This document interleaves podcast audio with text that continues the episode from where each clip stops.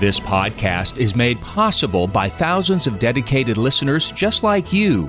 Be a part of this powerful three decade legacy of evangelization by visiting materdeiradio.com or downloading the Hail Mary Media app. And thank you for joining us on the bridge between your faith and everyday life. Welcome to Sunday Commentary, a weekly program designed to break open the Sunday Scripture readings.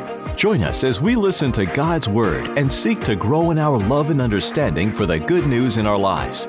And now, Sunday Commentary with Kevin Doran and Carla Wehrman.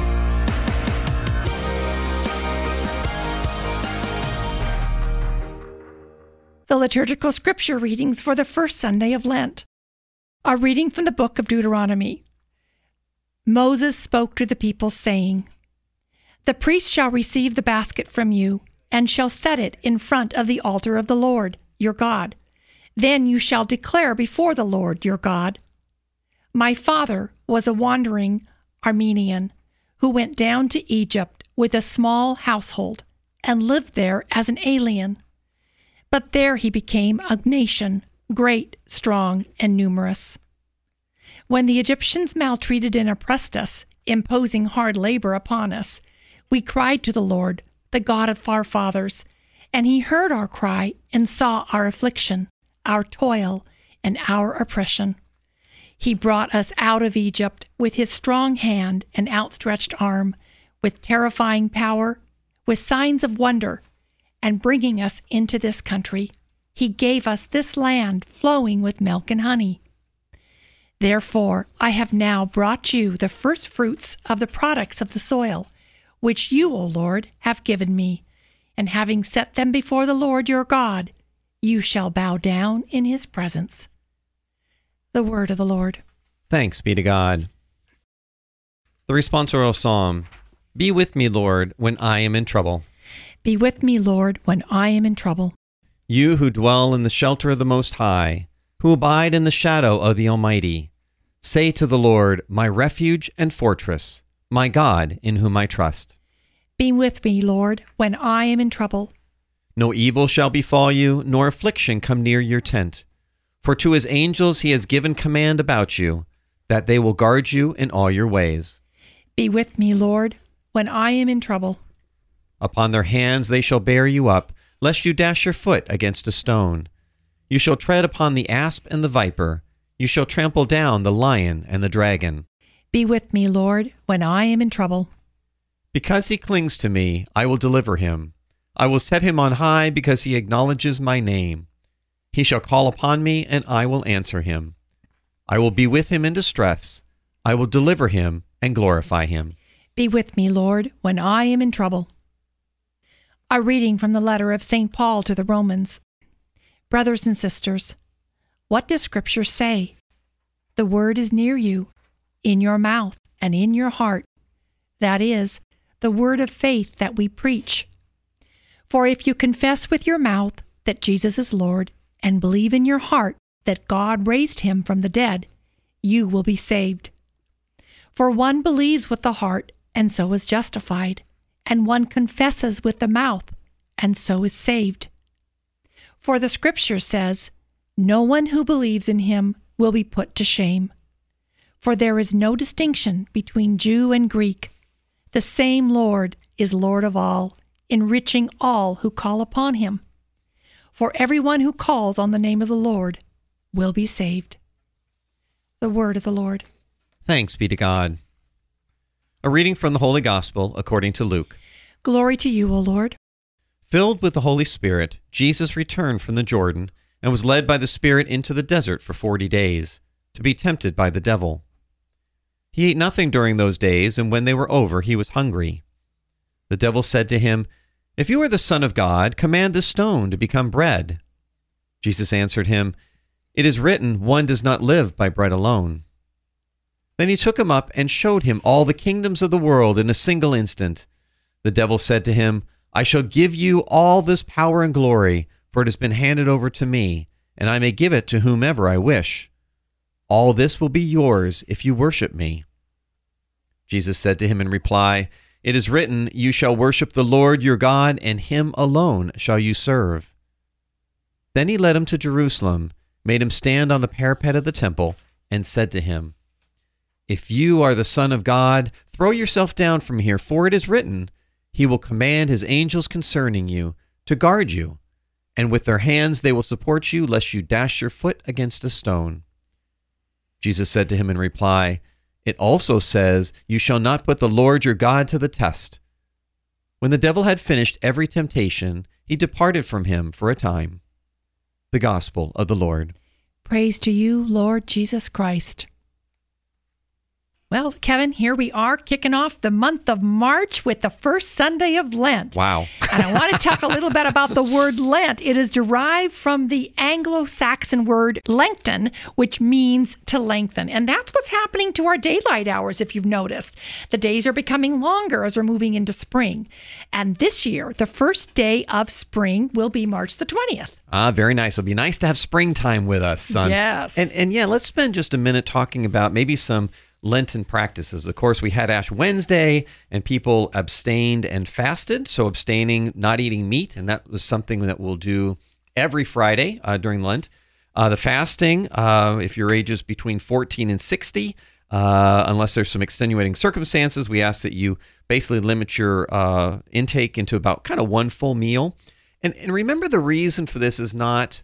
Um, you know, to lose weight or something like that, right? The idea is to become closer to God, to simplify our lives. You know, that's that's the whole purpose of this Lent is become stronger in our faith and stronger in our love for Christ. And you know, I, have also um, you know thought about some Lenten practices, and every once in a while I think about, hey, I'm going to do something extra this Lent, and and instead of instead of sacrificing, I'm going to do something extra.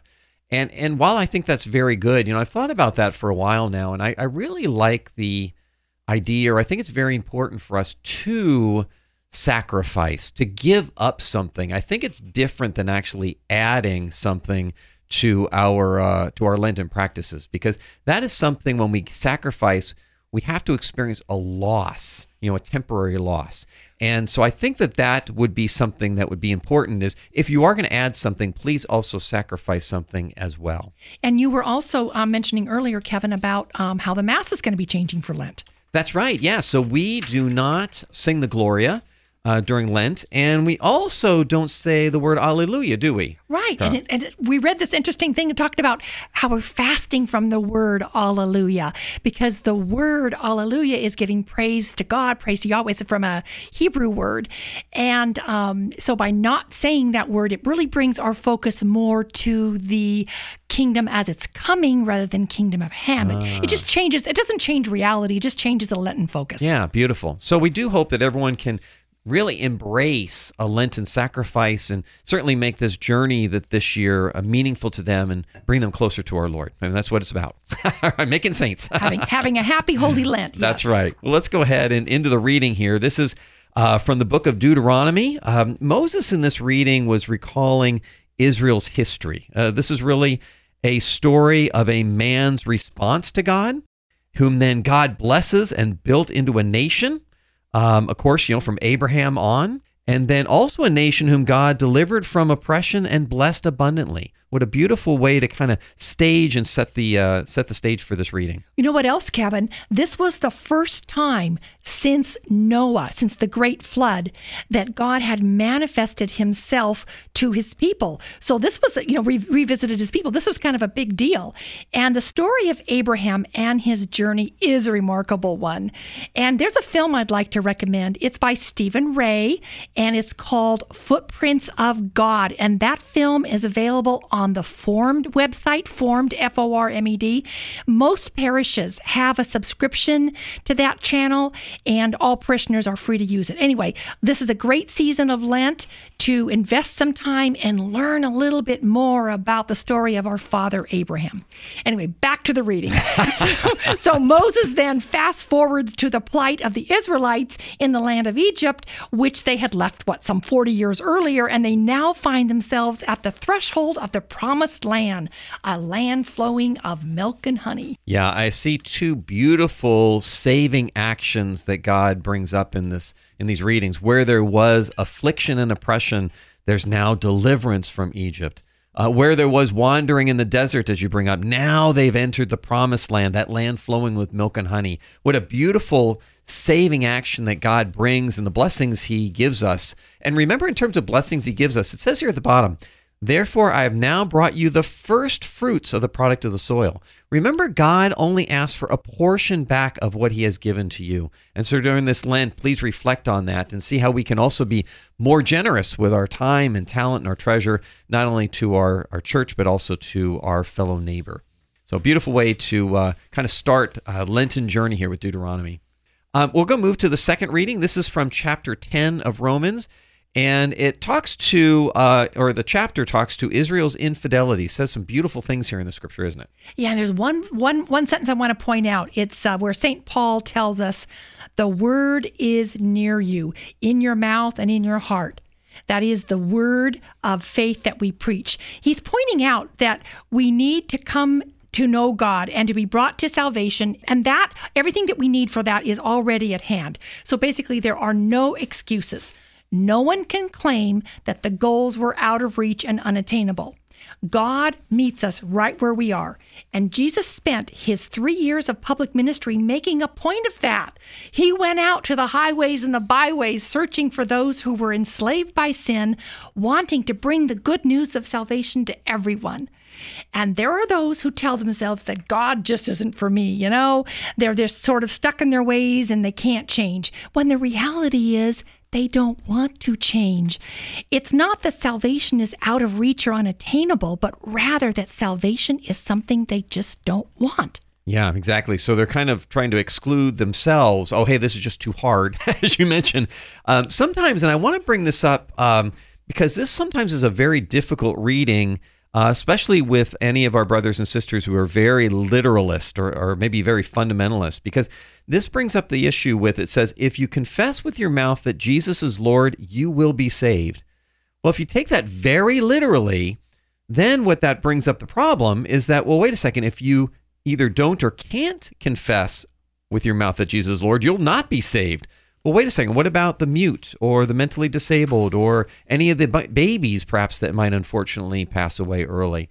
So I think I'd like to ask uh, folks when they do this to read, go back to Catechism paragraphs about 115 through 117, and, and note that there are obviously literal senses that scriptures convey. And I think all senses of scripture are, are ultimately originally based on the literal, but there are spiritual senses as well. And I want to ask you to kind of look through that. There's often spiritual senses of a symbolic narrative or things that are right and wrong or leading to an internal significance. Um, there's a medieval uh, little poem that says the letter speaks to the deeds, allegory to faith, the moral, how to act, and anagogy, our destiny. So that's in paragraphs 115 to 117. So make sure that we really understand the sense of Scripture in which it's intended to be. Well, finishing up with the gospel today, we see three temptations and I would say each one becomes stronger and more appealing from a worldly point of view where the devil tempts Christ. We see that bodily need, we see power and glory. If that can't sway someone, hey, what about the avoiding of pain and hardship, no suffering? Every time the devil ups his ante against Christ, but again, Christ has always the answer, doesn't he? Yes, he does. And Jesus' temptation, this happened in his truly human state, and it was very real. The temptations that Jesus struggled with were more powerful than any temptation than you and I will ever face in our lifetime. And he overcame these powerful temptations in a truly human way.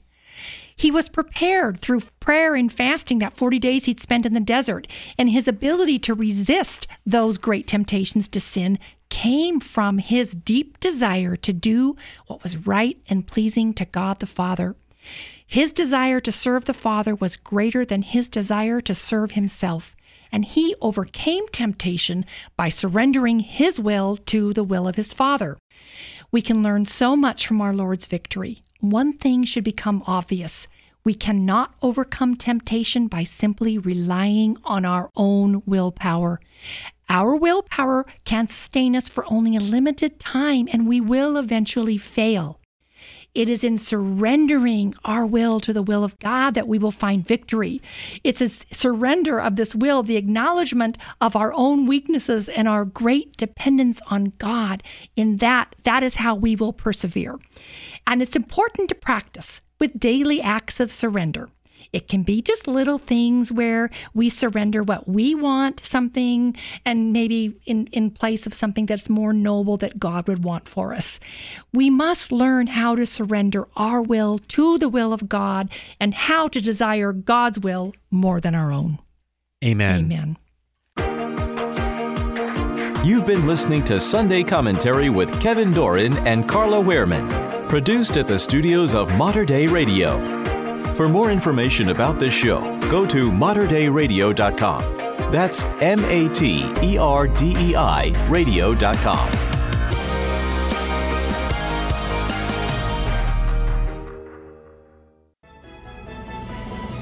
If you enjoyed this podcast, please consider sharing it with a friend. You can support this vital mission of evangelization through materdeiradio.com or the Hail Mary Media app. And thank you for helping us lead souls to Jesus through the Blessed Virgin Mary.